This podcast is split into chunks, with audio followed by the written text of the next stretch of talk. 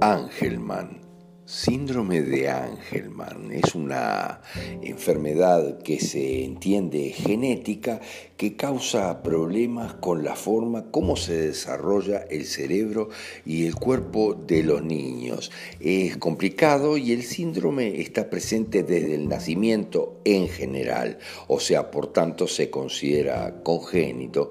Sin embargo, a menudo no se diagnostica antes del año. Miren, antes de los 6 o los 12 meses, en muchos casos a los 9, miren lo que les digo, otros 9 meses. Esto es cuando se notan mucho los problemas de desarrollo en la mayoría de los casos hemos tenido la oportunidad de tratar en un crucero fantástico con un niño con Angelman, pero era notorio que la madre quería que ese niño fuera así, lo trataba como si fuera tonto y el niño no era tonto para nada.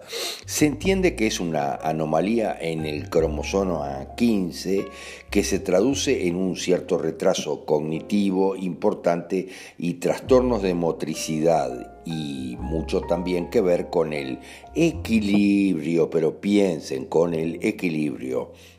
Es eh, común que se presenten casos de epilepsia y ataxia que tienen que ver con esto, también trastornos del sueño.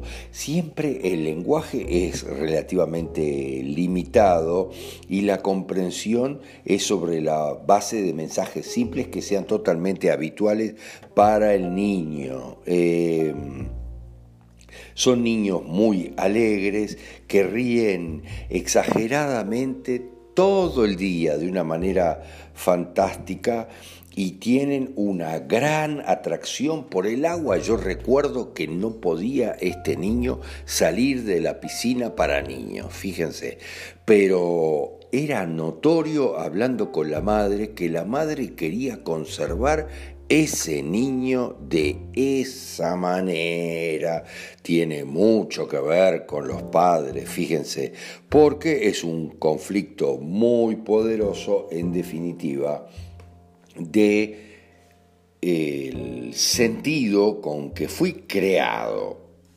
No podemos eh, olvidar que al Angelman se le denomina también síndrome del bebé feliz. Está muy complicado tiene que ver con el proyecto sentido y es extremadamente cuántico transgeneracional. Tenemos que encontrar quién es ese niño verdaderamente.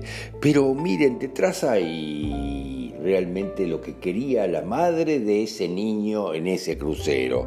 Yo quiero que mi niño se comporte realmente como un angelito a toda costa Quiero que todo el mundo lo vea y lo perciba como un angelito. Hay detrás algo ahí muy complicado de víctima. Miren lo que les digo, de víctima del niño, no, de la madre.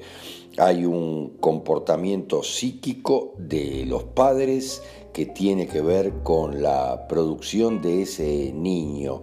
Por ejemplo, en la historia de la familia puede haber padres muy complejos que atemorizan a unos y a otros y más vale la pena callarse la boca y quedarse quieto, quedarse prácticamente inmovilizado, portarse como un angelito hay cosas muy complicadas en el clan que los padres del niño en general no quieren ver. Les encanta ese niño como es. Con ese problema les parece fantástico y lo quieren exhibir a toda costa de esta manera. Es un fenómeno para todo el mundo este angelito. Esto sucede mucho, fíjense. Hay muchos padres que han sido acusados de ser complicados, duros, complejos, autoritarios, eh, medios locos, fíjense lo que les digo, y esos padres obviamente quieren tener hijos sumamente tranquilos y los crían desde el principio eh, en un en una atmósfera absolutamente irreal de tranquilidad y de paz para que sean totalmente diferentes a ellos, que son vistos como duros, complicados, autoritarios y mucho más. Todo esto tiene que ver con el síndrome de Angelman, el hombre ángel.